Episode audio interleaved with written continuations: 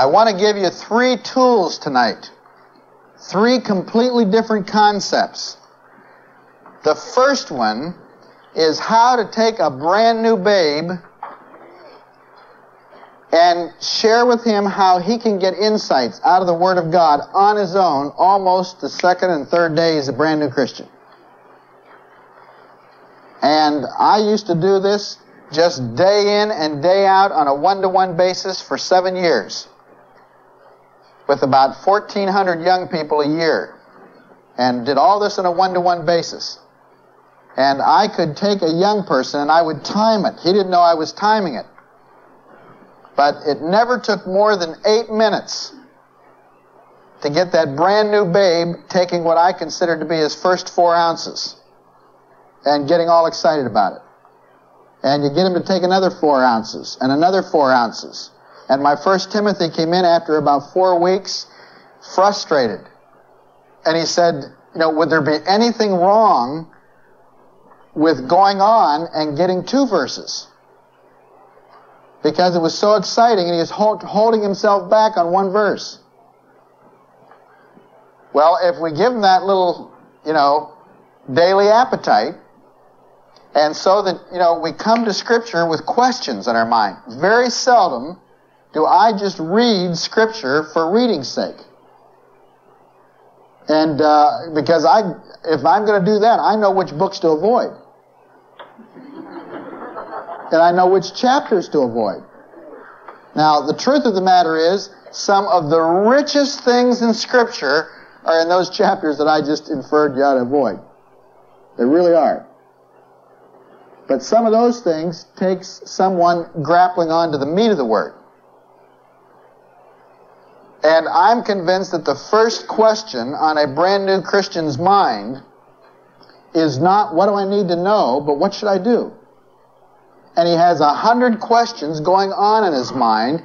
And the first thing we want to do is show him how that scripture is a resource to teach us how to live and how this can work. So I want to show you that. The second thing is I want to get into the next area, which is entitled Developing Insights from Scripture. And taking a subject and showing you how that entire subject is developed so that it can be taught or communicated in a practical way. That's the second level. The third level is what I believe to be the outline of the book of Proverbs.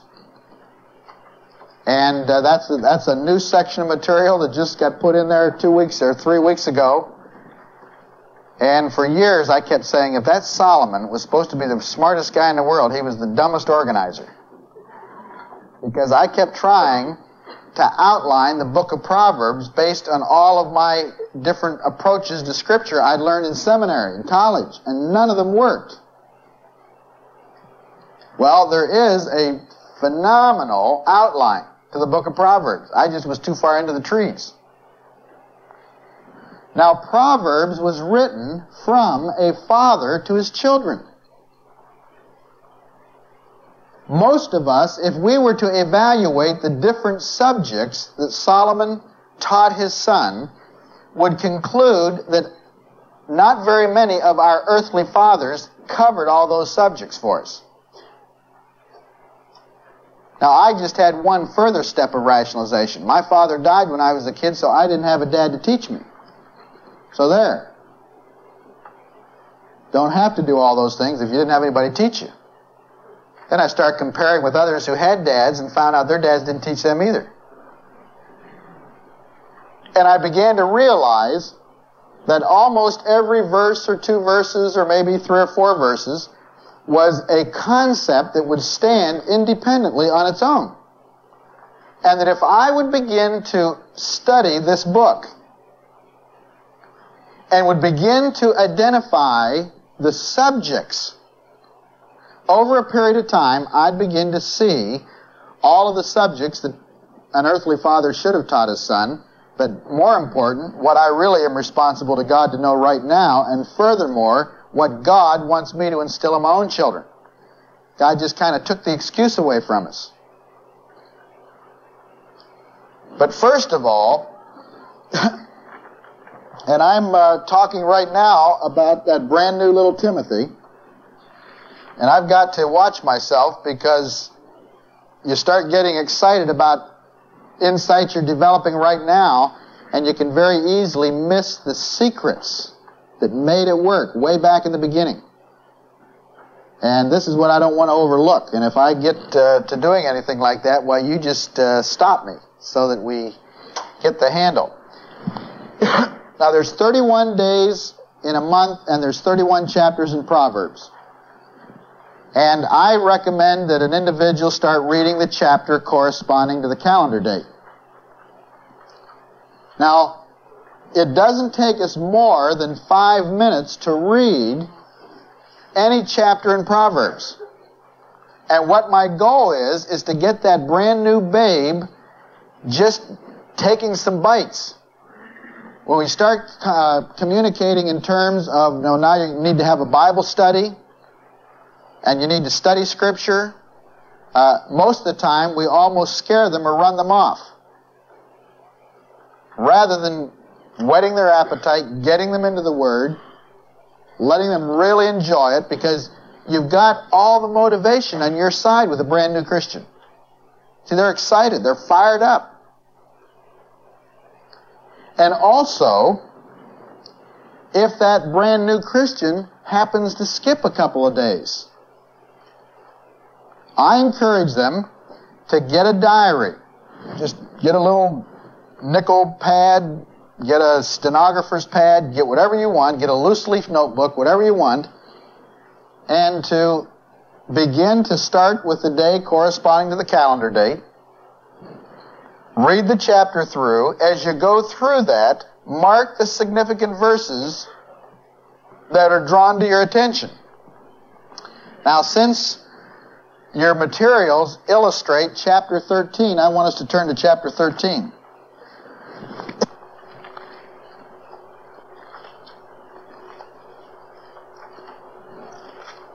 Now I'm going to read from the King James.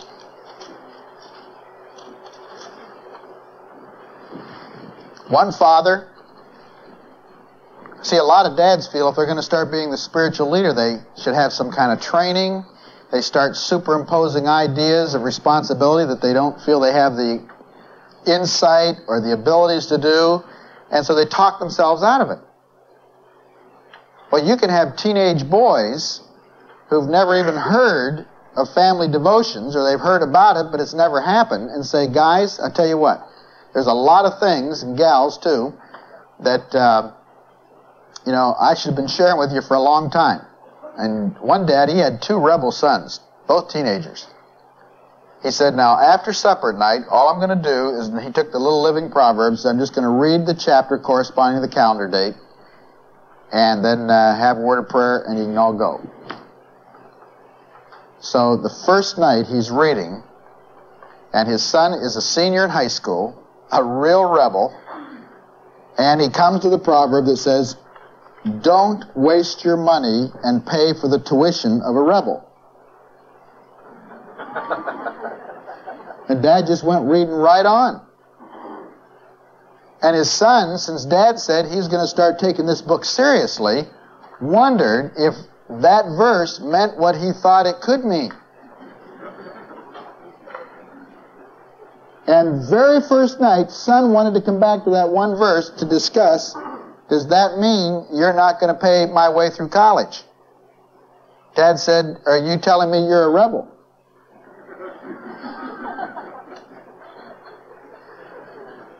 Father and son sat there till 10 o'clock that night, reading on through the rest of the book and seeing what else it had to say about a rebel. This went on for two weeks, and the second son got jealous of all this attention that his older brother was getting from dad. He wanted to join in. And so, as we read this, if you were to get a bunch of gals together, bunch of guys, I love to get a bunch of businessmen together. I have never yet taken the, the proverb corresponding to the calendar date and gotten together with a bunch of guys, whether it's one or two or five or ten, and ever gotten through the entire chapter in one whole day. Because as you start down through here, you'll think of a situation, boy, that reminds me of such and such. Well, I wonder what else Proverbs has to say on that one subject. And the next thing you know, you're going back and forth. Now, if you got interested in finances, I can tell you ahead of time there's about 105 verses in finances. That'll take up the better part of your day. 18 verses on friendships. And as you go through these different areas, chapter 12 is a tremendous one, uh, talking about your mouth and the way we talk and what we say and the way we say it. But 13, now here's what I do with them. We just get around a circle. I'll read a verse. The next person reads a verse. The next person reads a verse, and we just keep going around. We read slowly and deliberately. As we read through that chapter, we start marking with our pencils the verses that kind of stood out. Hmm. Made me think. Or it was so obvious what it meant that I could understand it. And then, after we complete the whole chapter, go back and revert, review the verses and select the one that seems to stand out more than all the others. I'm going to read the chapter through slowly. I want you to mark the verse. And many of you don't have your Bibles tonight, so uh, I'll mention the verse number and you kind of mark it down. Then, come back and paraphrase the verse in your own words. Just put it in your own terminology, your own frame of reference, what that means. And include every concept. Now, after we had gone around and had read the chapter and then marked the significant verse, this is what always took less than eight minutes from that point on. Then select a one or two phrase word for a handle to remember the verse. And write this by the verse in your diary. Now you have this in your notes. Actually got illustrations of a diary there. And I've given you enough material here to finish out the week. I want to challenge you to just take the five minutes out of your day and find that one significant insight and then just start logging that. When you come back around on the 6th, there's, today's the 7th, on the 7th, no, 6th, isn't it? The 6th of next month, you know what will surprise you? One of you will say, well, I, I really think verse 16, that's the one that really stands out. You'll come back around next month on the 6th, and verse 2 will hit you. And you'll honestly wonder, how did I miss that? The last month. Since this is just so significant. Well, now the reason is because our experiences and our circumstances change. I used to read through verse, and there, there are still some verses in Proverbs that are as dry as last year's bird nest. I mean, it's nothing to me. And I'll turn around, and the next month, for example, I was discussing with someone uh, about the credibility of using gimmicks in churches to get people out. And I have some of my own personal opinions as to how far one should go and how far one shouldn't go.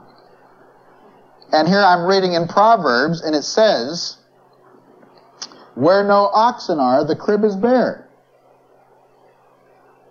That didn't used to mean anything to me. The principle behind that is if you want a real clean house with no dirt, don't have any oxen. See? Our church is clean. We've got no people, but we're clean. Because we'll start disagreeing. You know what they did?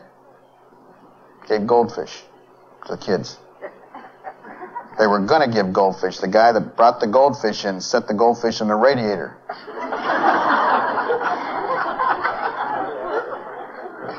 And cooked all the fish.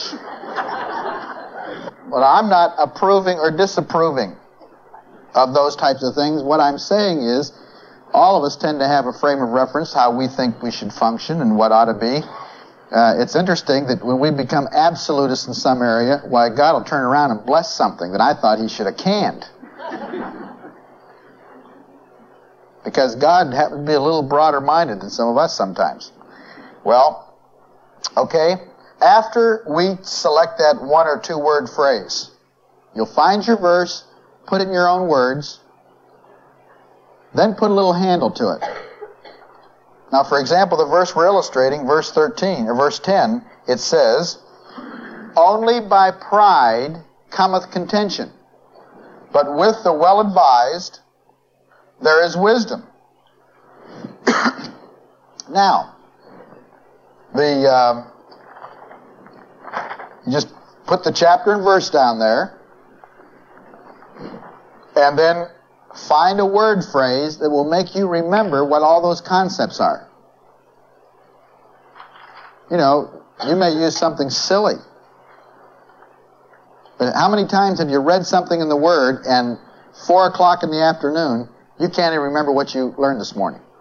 You done that? You read it and it was pretty good, but you know, you'd kind of like it to go with you, but at four o'clock in the afternoon, I don't even remember what chapter I was in. Well, if you take a little phrase like this it'll help you remember it. Pride and contention. See? Or booting your buddy. I mean, whatever causes you to remember the concept. All right, well, see, what was it? I okay, oh, I remember. Only by pride cometh contention, but with the well advised there is wisdom. And if you'll take that, you'll be able to go back and draw on that and put that back into your mind if you, in fact, paraphrase. Now, here's how I paraphrased it. This is verse 3, or page 3 in your notes. Contention between people starts by pride. See, that's a pretty strong absolute. Only by pride cometh contention? That's a pretty strong verse. I've used that many times. Two verses. When I start to get involved and contentious with somebody, two verses immediately come to my mind. This one, only by pride cometh contention, and the other is, the servant of the Lord must not strive, but be gentle toward what? All. Well, I wish that word wasn't there several times. All. Only by pride cometh contention. So it gets back to our rights, or I believe that uh, he's wrong. Now, once I can say that contention between two people starts between people starts by pride. Be humble, take advice, and become wise. So I just put that into my own words and include all the concepts. Once I've done that, then to take that and memorize that verse word perfect. Only by pride cometh contention, but with the well advised there's wisdom. And then Write out those concepts in the first person as a commitment or a petition or as a praise or as a confession or as a goal. And the same verse can be written in all five of those frame of references. Lord, when contention arises between me and someone else, help me to deal with my pride. help me to be humble and not have an I know it all attitude and demonstrate your wisdom instead. See, now I set that up as a goal, see, or a commitment. But there I'm asking, it's a petition. I'm asking Him for the help and then I'm establishing a goal. You may have just had a fight. And you read that verse and you, you may want to say, Lord, forgive me for my pride. Or you may say, Lord, help me with my pride.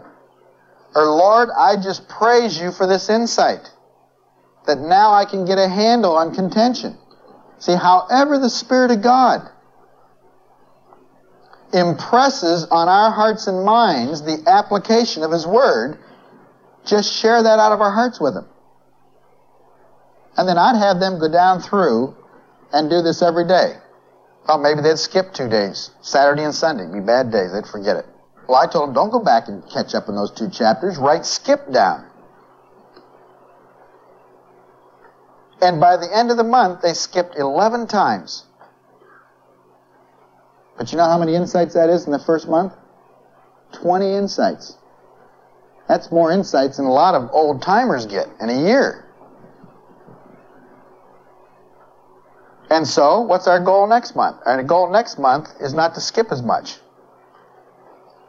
See, and letting that appetite begin to develop in their life so that what they read in Scripture is related to where they live becomes a very personal thing.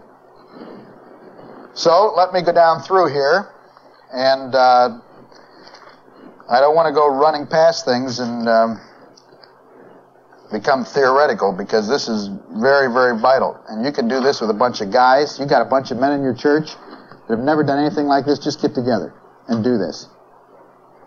Can you think of a situation that where you've run into lately? A problem with money, problem with your business, decision at the church, problem with a certain type of individual?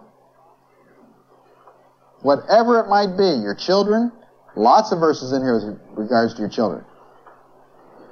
Okay? A wise son heareth his father's instruction, but a scoffer heareth not rebuke. Verse 2. A man, I'm counting on you to just kind of mark down 2 and 8 and 12 and whatever, the ones that seem to stand out, and if you can jot a little note as to what that verse was about.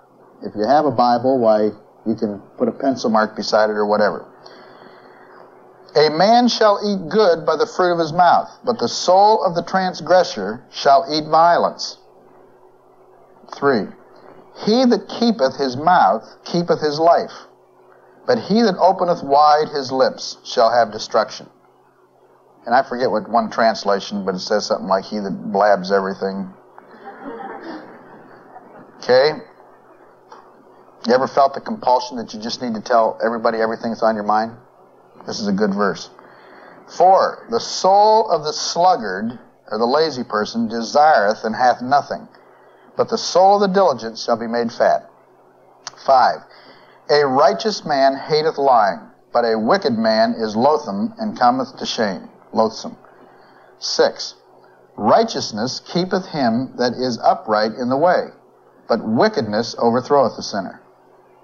Seven, there is he that maketh himself rich, yet hath nothing. There is he that maketh himself poor, yet hath great riches. Eight, the ransom of a man's life are his riches, but the poor heareth not rebuke. Nine, the light of the righteous, righteous rejoiceth, but the lamp of the wicked shall be put out. Ten, only by pride cometh contention but with the well advised is wisdom. 11. Wealth gotten by vanity shall be diminished, but he that gathereth by labor shall increase. Some of you businessmen, here's some of those businesses on diligence and prosperity.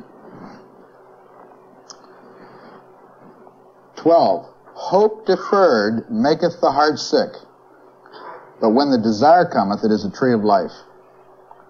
13. Whoso despiseth the word shall be destroyed, but he that feareth the commandment shall be rewarded. 14. The law of the wise is a fountain of life, to depart from the snares of death. 15. Good understanding giveth favor, but the way of transgressors is hard. 16. Every prudent man dealeth with knowledge, but a fool layeth open his folly.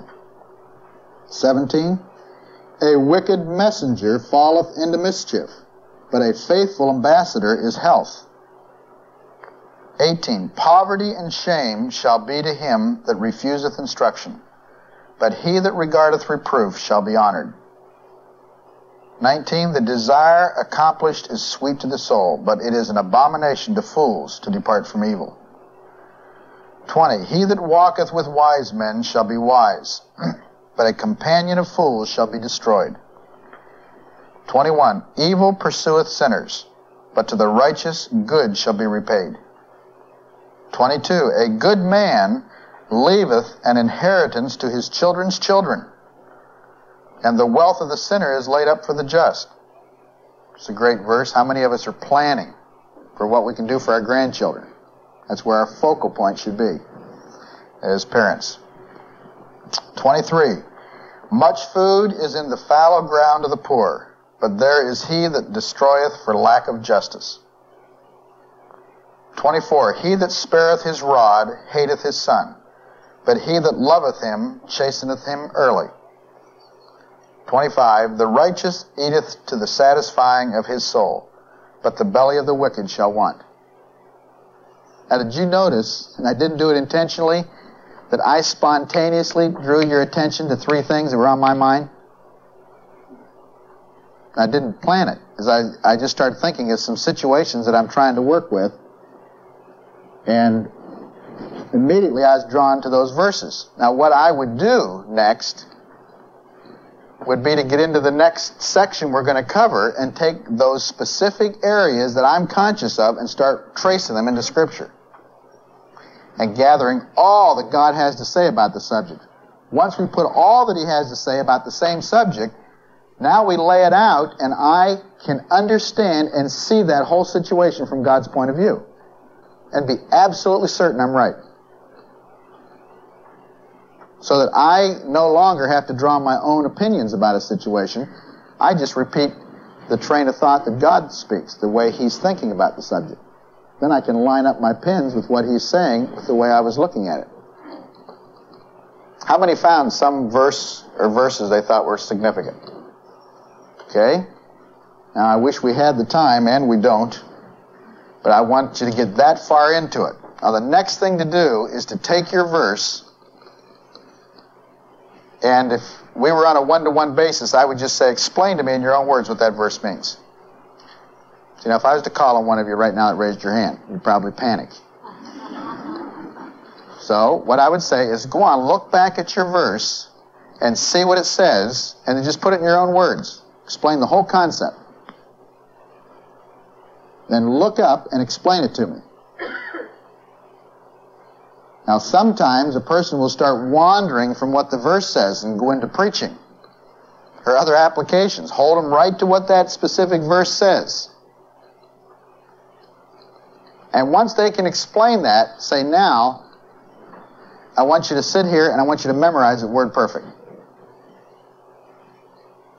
And usually in three minutes, the longest was seven, but usually in three minutes, they've got that memorized word perfect. And they've taken a little phrase that will help them remember it at five o'clock this afternoon or when you wake up tomorrow morning. Let's see, what was that verse we did last night? Oh yeah, pride and contention.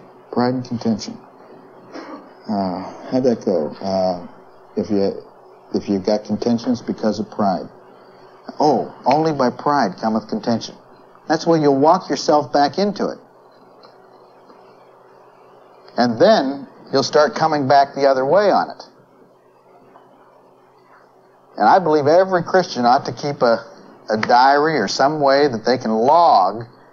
It is one of the greatest things that I know to pick you up when you're down.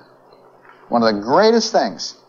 Because do you know, if things go wrong today, in spite of the fact that God has blessed you unbelievably the last three weeks, you can come to the conclusion today that nothing has been happening. You can. You just lose your frame of reference. Maybe the arrest wasn't even for real. And you go back and you take that diary and you start just reading your prayers. Just reading your prayers to the Lord. And you start seeing how that heart of yours really was crying out, Lord, I really did mean business. That has picked me up more times than any other thing that I've ever done. Just by going back and reading that. About three months ago, I went back and was reading my old diary from seminary days. And uh, Cheryl, my 10 year old, she never heard about seminary days. And I started reading, and I was thanking the Lord we had 37 cents in our checkbook. And I was praising the Lord for a balance. And Lord, you know we need such and such. You know, and He provided that. It was a $2 came in from somewhere and this kind of thing. And my daughter started reading that. Tremendous for your children to kind of get a perspective and values. Now, that first in developing insights from Proverbs, was a very fundamental basis to get a brand new babe enjoying his four ounces. And I don't want him to stay on that very long, three or four months. And uh, now we're the next section is developing insights from Scripture. I think it follows that. Now I want an individual to see that you can have any question whatsoever on your mind and God has something very significant to say about it. Now you can start anywhere in Scripture. I just recommend that a person starts in Proverbs because in Proverbs you'll be able to gather some immediate insights in the shortest period of time. Because if he doesn't have a familiarity with other parts of Scripture, if he gets into a concordance and starts looking up verses and he's finding second Hezekiah and third Revelation and he's going back and forth, he becomes tired before he starts. It's discouraging. And you're wanting to get the enthusiasm and the momentum built up. So just take a section of scripture. As you're reading down through, begin with Proverbs. If you don't know where to begin, I remember one boy came to me once and he was a senior in high school and he wanted to know about God's will for his life. Happened to be the 16th of the month. And Proverbs 16 happens to be my favorite chapter in Proverbs. My favorite verses there. We can always prove we're right, but is the Lord convinced?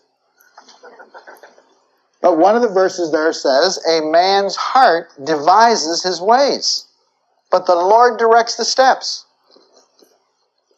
And we found seven verses in chapter 16 alone that were very much related to discerning God's will. I could say, well, Paul, what is it you really want to do? The average person believes that if they really would like to do something for the Lord, that has to be wrong because I would enjoy it too much. God's will for my life must be something that's hard and something I don't want to do.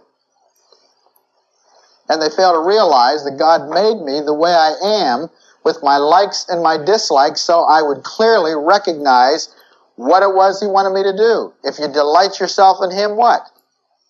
He gives you the desires of your heart. A man's heart devises his ways, what? But the Lord directs the steps. So you and I have a lot of feelings about things we want to do. How do I screen out between what is feeling and what is scripture? By checking out whether or not the feelings counter or contradict scripture. If they do not contradict scripture, I can continue to pursue it. If it starts contradicting, and Proverbs is just tremendous at counter checking the over application of a truth in Scripture. See, a truth is applied in Scripture only up until a point where it contradicts another Scripture. Because Scripture isn't going to contradict itself. So, begin by reading the chapter corresponding to the calendar date and identify the verses which have application to the subject that you're talking about.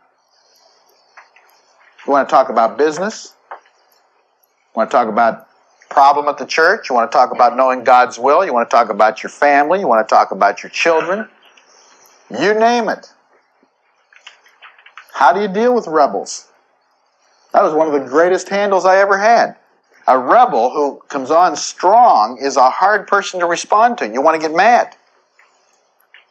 What does Scripture say? Don't ever take them seriously.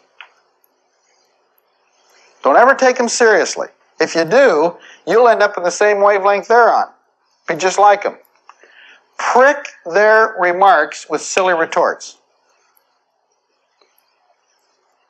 See, this guy's really leaning. You're not there. See? And you get all kinds of practical handles like that. I have two Bibles that I use and one, well, one's the Bible and the other's the Living Proverbs. And I have written out all of the, I've assigned a subject to almost every verse.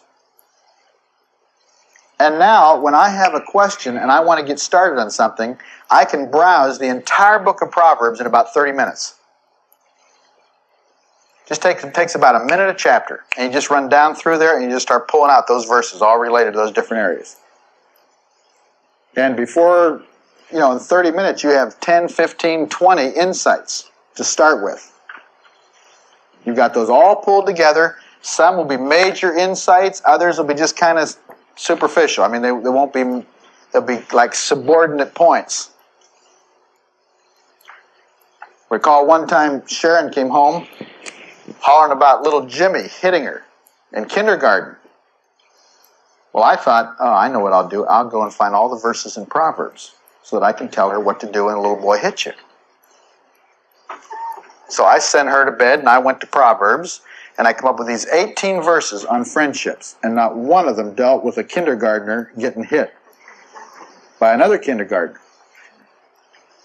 And I was at a loss, but in reading through the book, one verse stuck in my mind.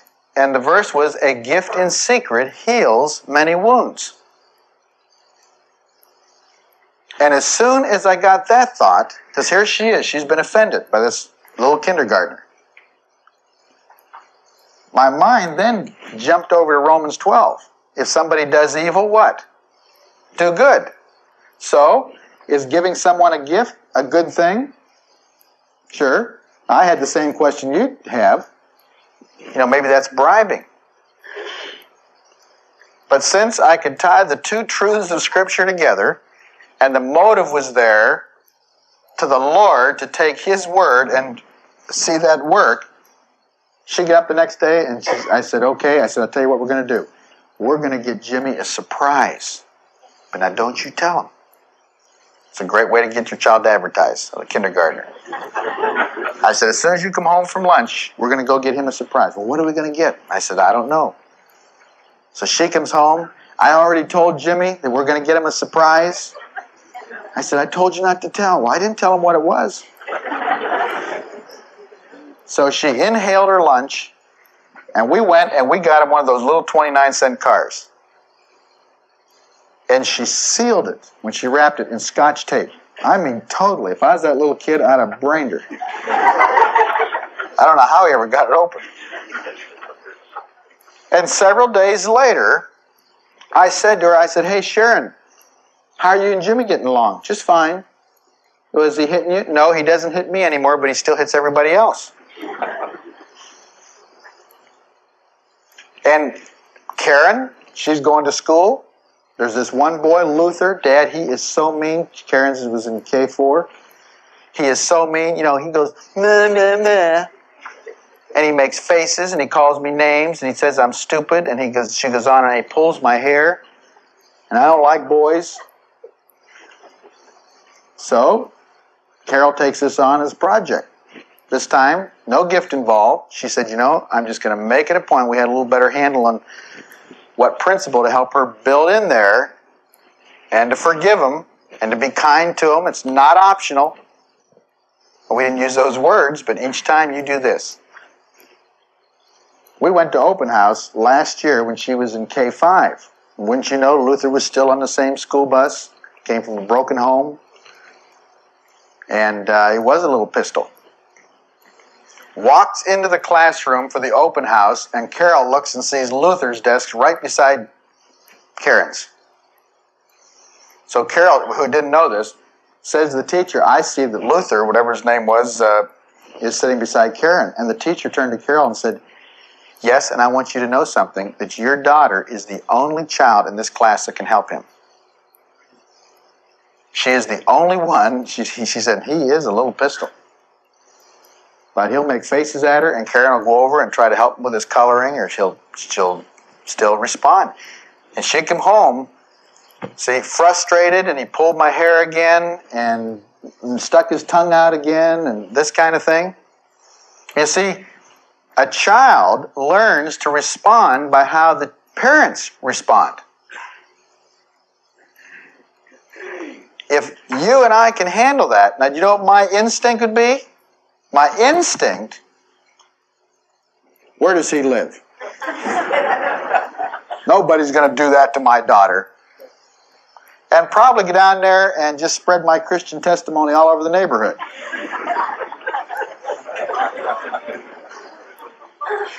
But you see, if you help that child, but mom, he did this. Well, did you do? And sometimes your innocent little child will have done something to trigger Luther's reaction. For which, you know, you have to get her to apologize for that. And build those principles in. Because we're not looking for just immediate one day application, we're looking for long range internalization. So, survey the other chapters of Proverbs and identify related verses. Just start pulling out those subjects. Then group the verses according to the subdivisions of the subject. Now, what will happen, like in finances, you'll get into borrowing, you get into co signing, you get into investments, you, there's a whole spectrum, and take those verses and start breaking them out into their subdivisions. Proverbs will not necessarily have all the major insights. There's other places of Scripture that you'll want to go, which is next. Using a concordance, list the other insights from Scripture, Old and New Testament. Now, once we have gathered together all that God's Word says on a subject, we now have accumulated what Scripture calls the doctrine. Remember 2 Timothy 3:16? All scripture is given by inspiration of God and is profitable for what? Doctrine. Now the word there means teaching. Doesn't mean theology. Once we have gathered together all of God's thoughts on a subject, we now know what God's teaching is on that subject. Now, it hasn't solved any problems. It's just laying there, and there are His thoughts. We want to go all the way through and complete the cycle. Now, before I start teaching, and this is where I believe so many have made tragic mistakes. We've gathered this information, we've been real excited about it, so we immediately transfer the information. There, now you're all educated. And they sit there in that Sunday school class, and you ask them, Well, how was Sunday school? Uh, what'd you learn? Didn't learn anything new. And they'll attack anything from the quarterly to the teacher's outfit for the day and everything else in between. Now, the reason is that education is not a matter of taking some information, sitting everybody down, and transferring. All we're doing there is reaching a person's mind. When you and I communicate God's truth, God wants us to reach a person's conscience. See, Paul said, I appeal to every man's conscience in the sight of God. That's why if I think that programs and gimmicks is what's going to bring about conversion, then I'm going to be sadly mistaken. Let's have let's have you know a industrial league. Let's let's play sports, and that'll bring them in. Now, all of those things can be a vehicle, a legitimate vehicle but you're not going to change a man spiritually by appealing to him physically. You're not going to change a man by picking out a real tear jerking illustration or getting them around the campfire last night. How many of those have lasted? Now, I'm not saying that to have to be emotional is not a legitimate experience. But if I am manipulating emotions to try to precipitate a spiritual experience, I'm usurping the position of the Holy Spirit because only the Holy Spirit what? Convicts of sin. Or I can be real forceful. And I can say, now stop it! Right now! Stop the drinking. You made up your mind to, you wouldn't drink again. How many people do you know have come off alcohol but make up their mind not to drink again? See? Appealing to the will.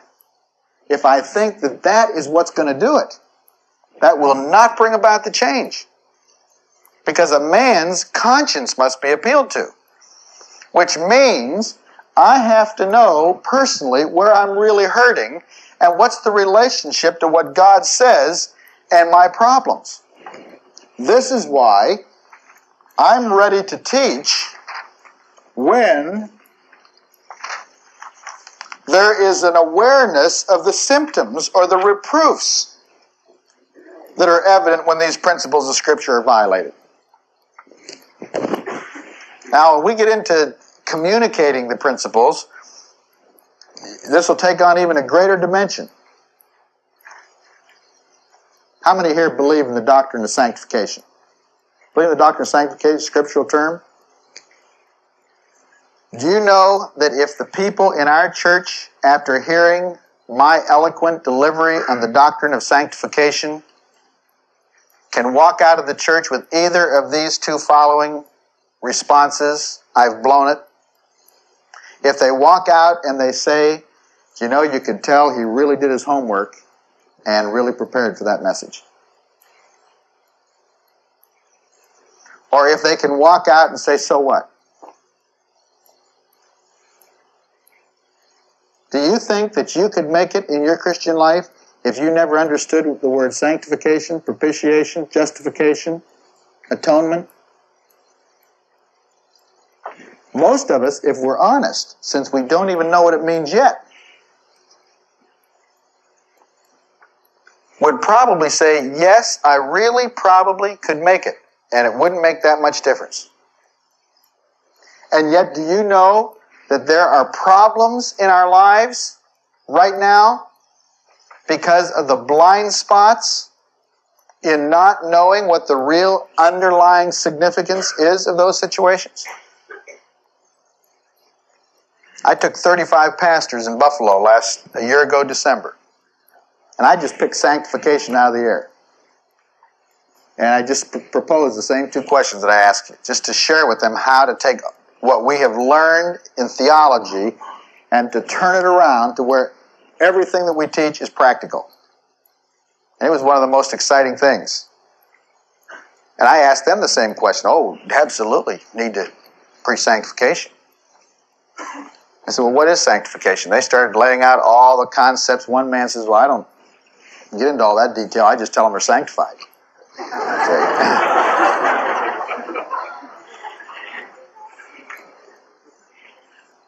But once we started identifying what kind of problems we have in our lives because we are not aware of how God wants us to grow spiritually, that there is a process, there are qualities to be developed. You must do your utmost, Second Peter says, to add to your faith virtue, and to virtue knowledge, and to knowledge endurance, and endurance suffering, and suffering godliness, and godliness brotherly kindness, and brotherly kindness leads to love. If you have these qualities existing and growing in you, it means that your faith in Christ has not made your lives complacent or unproductive. But the man whose life fails to exhibit these qualities is short sighted and he can no longer see the reason why he was cleansed from his former sins. Lots of Christians don't have that virtue. What kind of problems do you have if there isn't a, a, a clear, crystal idea of what's right and wrong? There's not an excellence in our life. Knowledge, which means insight, means understanding how life works. People who have these reactions to their parents are still blinded as to how life works. They're still trying to figure out some of the most elementary questions about disciplining their children because they've lost that insight. The eye that mocketh his father and despises to obey his mother, what? Ravens of the field shall pluck it out, and the young eagle shall eat it. So there isn't that insight. What about endurance? Don't know how to be sacrificial. Don't recognize that's a basic cost of discipleship. Well, we could go right on through that, you see, because Scripture does identify what the process is, calls it one big theological word. So, what kind of problems do I have? Where am I really hurting?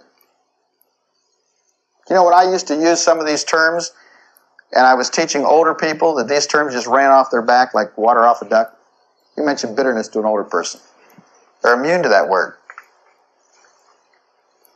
So I gathered all of the older people, 60 years and older, together, and I taught them for two years. And for the first six months, I thought I was talking to a stone wall. You know why? Because I did not know where they were hurting and how they expressed their hurt. Now that's what reproofs are. If we violate Scripture, we're going to have problems. And that's how we hurt. Now you've got to go one more level down to how I actually explain how I hurt. You ever hear somebody come out and say, Well, Pastor, and you kind of uh, quit preaching and went to meddling today? You know what that person's saying? Without you talking to my wife or talking to me, you actually mentioned the specific problem that we where we're hurting. And you know that some men hope that that'll happen once a month. Really. It's a reflection of how far removed we can actually become in the pulpit from the people. All of a sudden, I start catching on. I started going to the older people's socials. And I started asking them questions. Most fun I ever had in my life, even to this day. If you want to have the ball of your life, get together with a bunch of older ladies or older men. They are just as ornery today as they were then.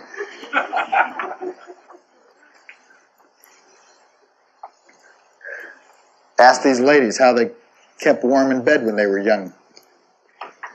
I mean, they're talking about bricks in their bed and all kinds of stuff. Who was the most significant person in your life and you felt made the greatest contribution in your life? They would start talking. I was amazed. In one deal, only one lady mentioned their mother, or, or either of their parents, someone else. And all of a sudden, I started saying, you know, it is really hard to understand how your family can forget you so quick. Never forget it. I mentioned that, I did it intentionally because I was starting to discover where they really express their hurt, where the bitterness comes out, and how it comes out. And two ladies that were in the third row, sitting about right there, the one nudged the other and went like this, and they were I lost them for the rest of the class. They talked the whole rest of the class. See, I'd opened up where the reproof is. You know, it is almost impossible to live on your pension with the rate of inflation today. Bingo. You've got two men walking up after the class, wanting to know if I even if I knew what I was really talking about. Because it is. They tell you how much they're making, what their costs were. So once we know what Scripture says and what the principles are, the next thing, we need to be aware of the reproofs and then I'm ready to teach. When I'm ready to teach is determined by my ability to identify and share with others how to correct it. Can I help an older person be content in whatsoever state he's in? To know how to abound, how to suffer need? And last, it's not enough just to correct a problem. My insight into helping another person maintain the consistent application of the principle as well as coping with reoccurring problems. That's how we complete the cycle. That's the instruction in righteousness. Now, as you come to Scripture with questions, you don't have to go through that entire cycle in your first sitting. Most of the time, it takes me months and sometimes years. It took me four years to figure out what that whole cycle was to the virtuous woman in Proverbs 31. And I, but you see, that's God's cycle to complete that entire cycle. But it just becomes an endless, inexhaustible resource. And then you know what? if you get tired of this, I've got a more exciting one tomorrow night. Because it really is that it just takes Proverbs and just takes it right on. And probably the most exciting thing to all of us, maybe in the whole seminar, I don't know. You know, when you and I meet a person, you know what you and I instinctively do? Every man and every woman, when they meet a person, the first thing they're trying to do is to figure out what's the other person's motive. See? Where are they coming from? Are they for real? What's their angle? What's their axe to grind? And I believe that's what the whole book of Proverbs is written for. And it's all laid out to be able to determine the six approaches that people will use to take advantage of you and the eight kinds of people that do it.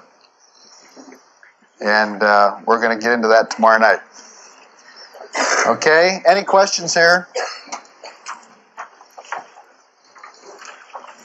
Now, I hope that you'll take these things.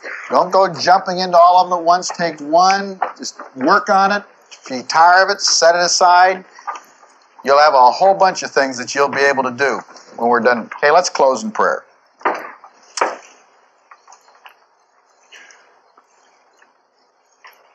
Father, it's our desire that we can honestly say with David, O Lord, how love I thy law. And Lord, quite frankly, sometimes it has not been very exciting to get into your word. Perhaps on some occasions it's been because of frustration and not knowing where to begin or what to do or how to do it. But Father, as we just lift our hearts and our eyes to see the tremendous riches, help us, Lord, to really fall in love with it. Help us to fall in love with the author first. Then we can't wait to read the love letters. So, Lord, just minister to our hearts in a very special way, and we'll give you all the praise in Christ's name. Amen. Now, that first in developing insights from Proverbs was a very fundamental basis to get a brand new babe enjoying his four ounces. And I don't want him to stay on that very long, three or four months. And uh, now we're the next section is developing insights from Scripture. I think it follows that. Now I want an individual to see that you can have any question whatsoever on your mind and God has something very significant to say about it. Now you can start anywhere in Scripture. I just recommend that a person starts in Proverbs because in Proverbs you'll be able to gather some immediate insights in the shortest period of time. Because if he doesn't have a familiarity with other parts of Scripture, if he gets into a concordance and starts looking up verses and he's finding second Hezekiah and third Revelation and he's going back and forth, he becomes tired before he starts. It's discouraging. And you're wanting to get the enthusiasm and the momentum built up. So just take a section of scripture. As you're reading down through, begin with Proverbs if you don't know where to begin, I remember one boy came to me once, and he was a senior in high school, and he wanted to know about God's will for his life. Happened to be the 16th of the month. And Proverbs 16 happens to be my favorite chapter in Proverbs. My favorite verses there. We can always prove we're right, but is the Lord convinced? But one of the verses there says, A man's heart devises his ways, but the Lord directs the steps. And we found seven verses in chapter 16 alone that were very much related to discerning God's will. I could say, well, Paul, what is it you really want to do? The average person believes that if they really would like to do something for the Lord, that has to be wrong because I would enjoy it too much. God's will for my life must be something that's hard and something I don't want to do. And they fail to realize that God made me the way I am with my likes and my dislikes so I would clearly recognize what it was he wanted me to do. If you delight yourself in him, what? He gives you the desires of your heart. A man's heart devises his ways, what? But the Lord directs the steps. So you and I have a lot of feelings about things we want to do. How do I screen out between what is feeling and what is scripture?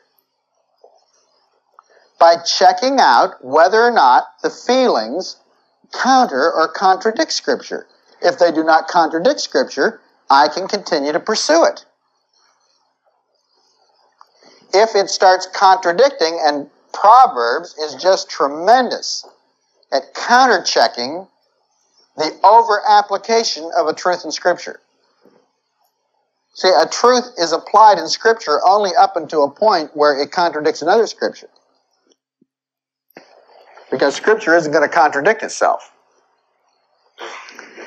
So, begin by reading the chapter corresponding to the calendar date and identify the verses which have application to the subject that you're talking about.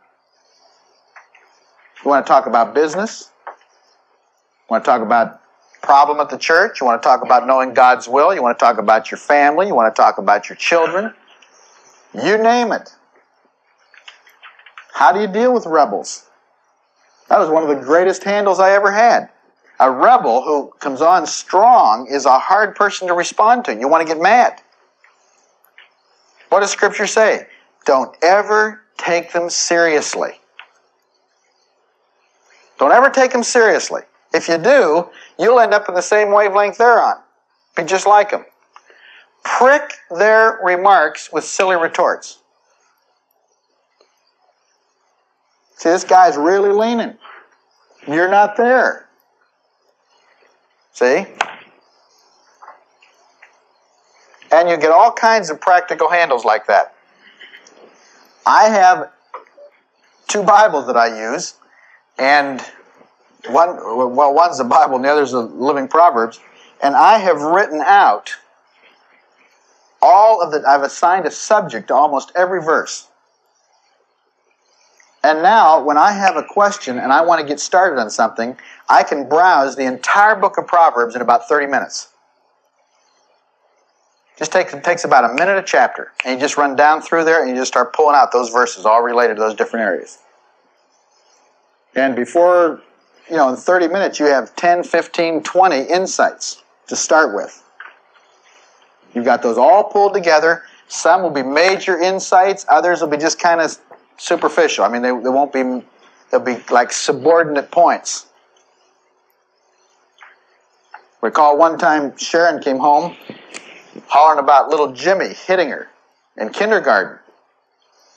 Well, I thought, oh, I know what I'll do. I'll go and find all the verses in Proverbs so that I can tell her what to do when a little boy hits you. So I sent her to bed and I went to Proverbs and I come up with these 18 verses on friendships, and not one of them dealt with a kindergartner getting hit by another kindergartner. And I was at a loss, but in reading through the book, one verse stuck in my mind. And the verse was, A gift in secret heals many wounds. And as soon as I got that thought, because here she is, she's been offended by this little kindergartner.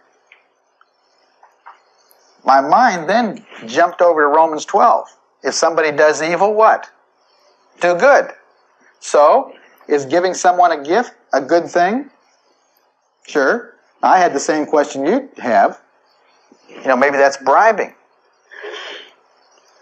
But since I could tie the two truths of Scripture together, and the motive was there to the Lord to take His word and see that work, she got up the next day and she, I said, okay. I said, I'll tell you what we're going to do. We're going to get Jimmy a surprise. But now don't you tell him. It's a great way to get your child to advertise, a kindergartner. I said, as soon as you come home from lunch, we're going to go get him a surprise. Well, what are we going to get? I said, I don't know. So she comes home. I already told Jimmy that we're going to get him a surprise. I said, I told you not to tell. Well, I didn't tell him what it was. So she inhaled her lunch and we went and we got him one of those little 29 cent cars. And she sealed it when she wrapped it in scotch tape. I mean, totally. If I was that little kid, I'd have brained her. I don't know how he ever got it open. And several days later, I said to her, I said, Hey, Sharon, how are you and Jimmy getting along? Just fine. Was he hitting you? No, he doesn't hit me anymore, but he still hits everybody else. And Karen, she's going to school. There's this one boy, Luther. Dad, he is so mean. Karen was in K4. He is so mean. You know, he goes, meh, meh, meh. And he makes faces and he calls me names and he says I'm stupid. And he goes, she goes on and he pulls my hair. And I don't like boys. So, Carol takes this on as a project. This time, no gift involved. She said, You know, I'm just going to make it a point. We had a little better handle on what principle to help her build in there and to forgive them and to be kind to them. It's not optional. We didn't use those words, but each time you do this. We went to open house last year when she was in K5. Wouldn't you know, Luther was still on the same school bus, came from a broken home, and uh, he was a little pistol walks into the classroom for the open house, and Carol looks and sees Luther's desk right beside Karen's. So Carol, who didn't know this, says to the teacher, I see that Luther, whatever his name was, uh, is sitting beside Karen. And the teacher turned to Carol and said, Yes, and I want you to know something that your daughter is the only child in this class that can help him. She is the only one, she, she said, he is a little pistol. But he'll make faces at her, and Karen will go over and try to help him with his coloring, or she'll she'll still respond. And she come home, see, frustrated, and he pulled my hair again, and, and stuck his tongue out again, and this kind of thing. You see, a child learns to respond by how the parents respond. If you and I can handle that, now you know what my instinct would be? My instinct, where does he live? Nobody's going to do that to my daughter. And probably get down there and just spread my Christian testimony all over the neighborhood.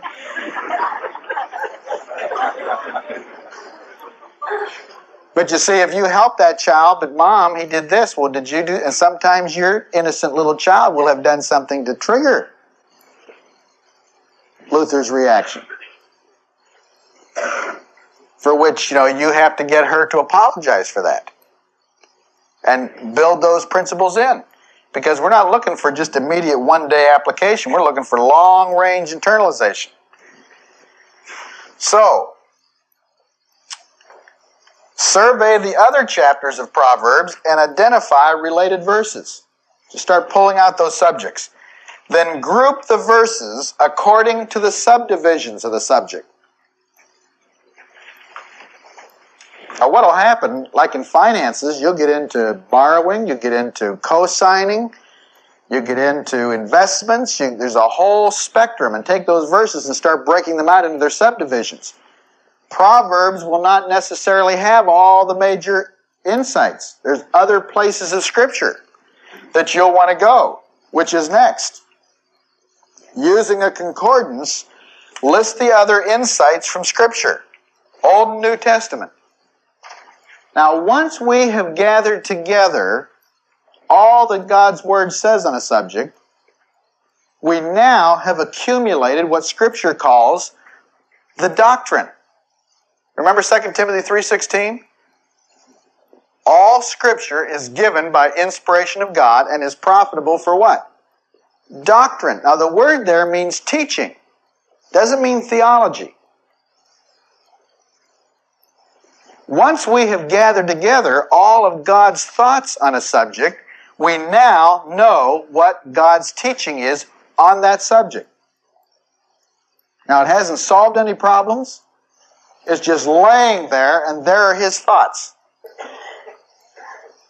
We want to go all the way through and complete the cycle. Now, before I start teaching, and this is where I believe so many have made tragic mistakes. We've gathered this information, we've been real excited about it, so we immediately transfer the information. There, now you're all educated. And they sit there in that Sunday school class, and you ask them, Well, how was Sunday school? Uh, what'd you learn? Didn't learn anything new? And they'll attack anything from the quarterly to the teacher's outfit for the day. And everything else in between. Now, the reason is that education is not a matter of taking some information, sitting everybody down, and transferring. All we're doing there is reaching a person's mind. When you and I communicate God's truth, God wants us to reach a person's conscience. See, Paul said, I appeal to every man's conscience in the sight of God. That's why if I think that programs and gimmicks is what's going to bring about conversion, then I'm going to be sadly mistaken. Let's have let's have you know a industrially let's let's play sports and that'll bring them in. Now all of those things can be a vehicle, a legitimate vehicle. But you're not going to change a man spiritually by appealing to him physically. You're not going to change a man by picking out a real tear jerking illustration or getting them around the campfire last night. How many of those have lasted? Now, I'm not saying that to have to be emotional is not a legitimate experience. But if I am manipulating emotions to try to precipitate a spiritual experience, I'm usurping the position of the Holy Spirit because only the Holy Spirit what? Convicts of sin. Or I can be real forceful. And I can say, now stop it! Right now! Stop your drinking! You made up your mind to, you wouldn't drink again. How many people do you know have come off alcohol but make up their mind not to drink again? See? Appealing to the will. If I think that that is what's going to do it, that will not bring about the change. Because a man's conscience must be appealed to. Which means I have to know personally where I'm really hurting and what's the relationship to what God says and my problems. This is why I'm ready to teach when there is an awareness of the symptoms or the reproofs that are evident when these principles of Scripture are violated. Now, when we get into communicating the principles, this will take on even a greater dimension. How many here believe in the doctrine of sanctification? Believe in the doctrine of sanctification, scriptural term? Do you know that if the people in our church, after hearing my eloquent delivery on the doctrine of sanctification, can walk out of the church with either of these two following responses, I've blown it. If they walk out and they say, you know, you could tell he really did his homework and really prepared for that message. Or if they can walk out and say, so what? Do you think that you could make it in your Christian life if you never understood the word sanctification, propitiation, justification, atonement? Most of us, if we're honest, since we don't even know what it means yet, would probably say, yes, I really probably could make it and it wouldn't make that much difference. And yet, do you know that there are problems in our lives right now because of the blind spots in not knowing what the real underlying significance is of those situations? I took 35 pastors in Buffalo last a year ago December. And I just picked sanctification out of the air. And I just pr- propose the same two questions that I asked you, just to share with them how to take what we have learned in theology and to turn it around to where everything that we teach is practical. And it was one of the most exciting things. And I asked them the same question. Oh, absolutely, need to pre sanctification. I said, well, what is sanctification? They started laying out all the concepts. One man says, well, I don't get into all that detail. I just tell them they're sanctified.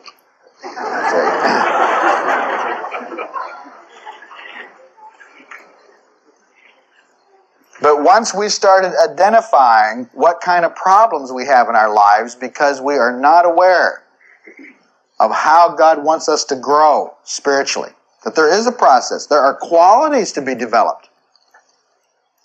You must do your utmost, Second Peter says, to add to your faith virtue, and to virtue knowledge, and to knowledge endurance, and endurance suffering, and suffering godliness, and godliness brotherly kindness, and brotherly kindness leads to love. If you have these qualities existing and growing in you, it means that your faith in Christ has not made your lives complacent or unproductive. But the man whose life fails to exhibit these qualities is short sighted and he can no longer see the reason why he was cleansed from his former sins. Lots of Christians don't have that virtue. What kind of problems do you have if there isn't a, a, a clear, crystal idea of what's right and wrong? There's not an excellence in our life. Knowledge, which means insight, means understanding how life works.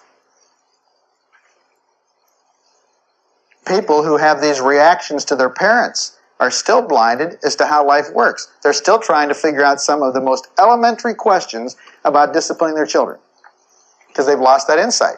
The eye that mocketh his father and despises to obey his mother, what? Ravens of the field shall pluck it out, and the young eagle shall eat it. So there isn't that insight. What about endurance? Don't know how to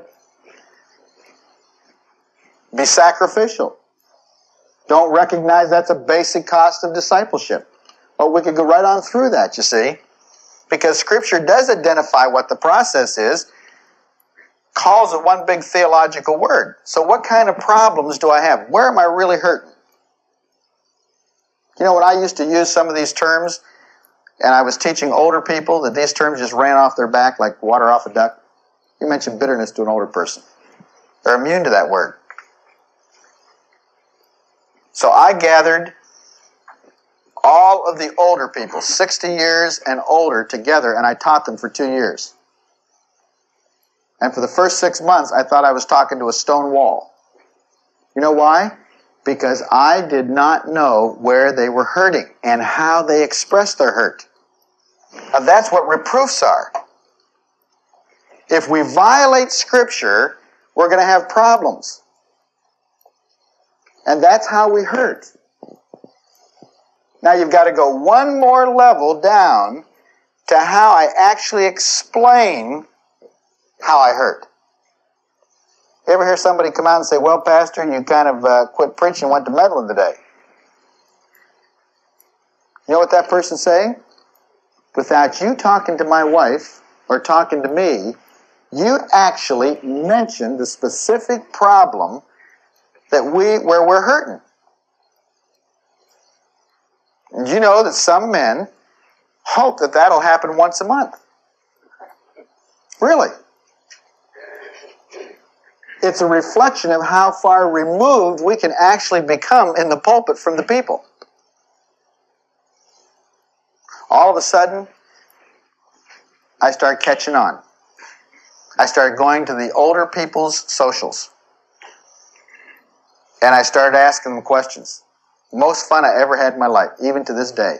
If you want to have the ball of your life, get together with a bunch of older ladies or older men. They are just as ornery today as they were then.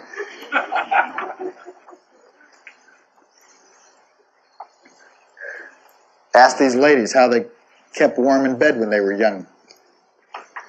I mean, they're talking about bricks in their bed and all kinds of stuff.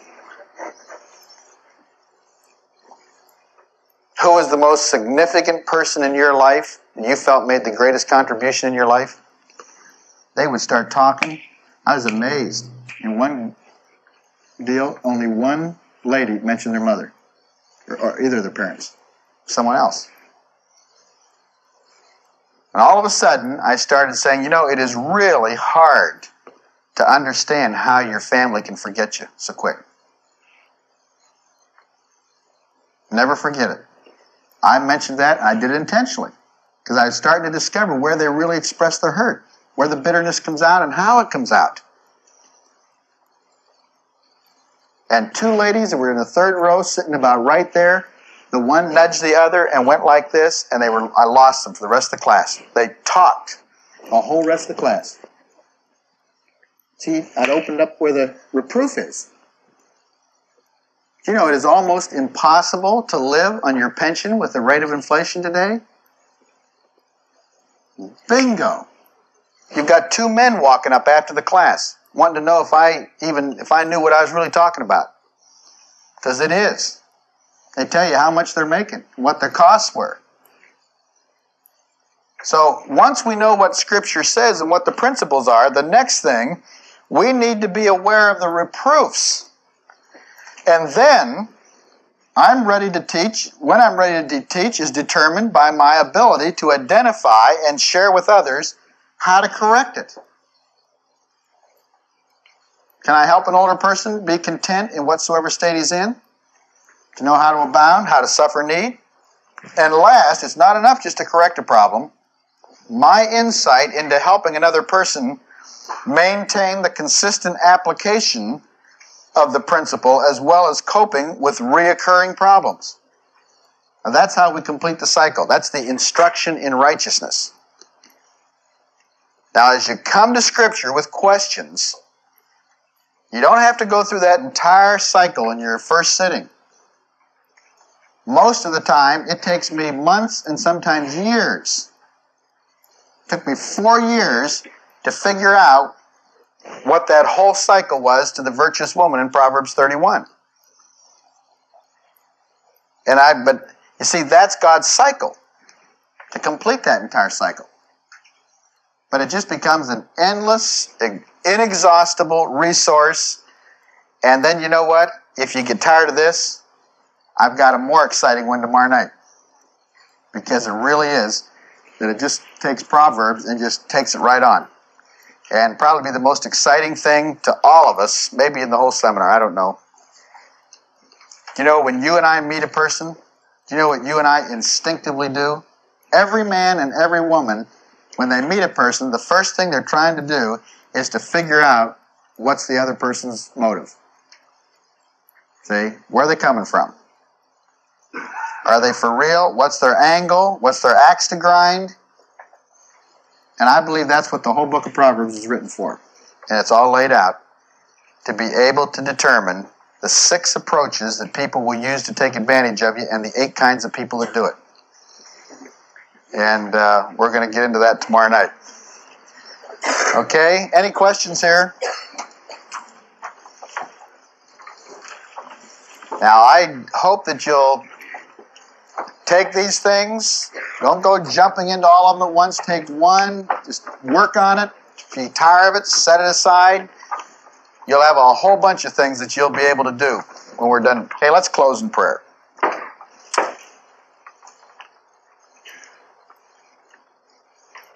Father, it's our desire that we can honestly say with David, O Lord, how love I thy law. And Lord, quite frankly, sometimes it has not been very exciting. To get into your word, perhaps on some occasions it's been because of frustration and not knowing where to begin or what to do or how to do it. But Father, as we just lift our hearts and our eyes to see the tremendous riches Help us, Lord, to really fall in love with it. Help us to fall in love with the author first. Then we can't wait to read the love letters. So, Lord, just minister to our hearts in a very special way. And we'll give you all the praise in Christ's name. Amen.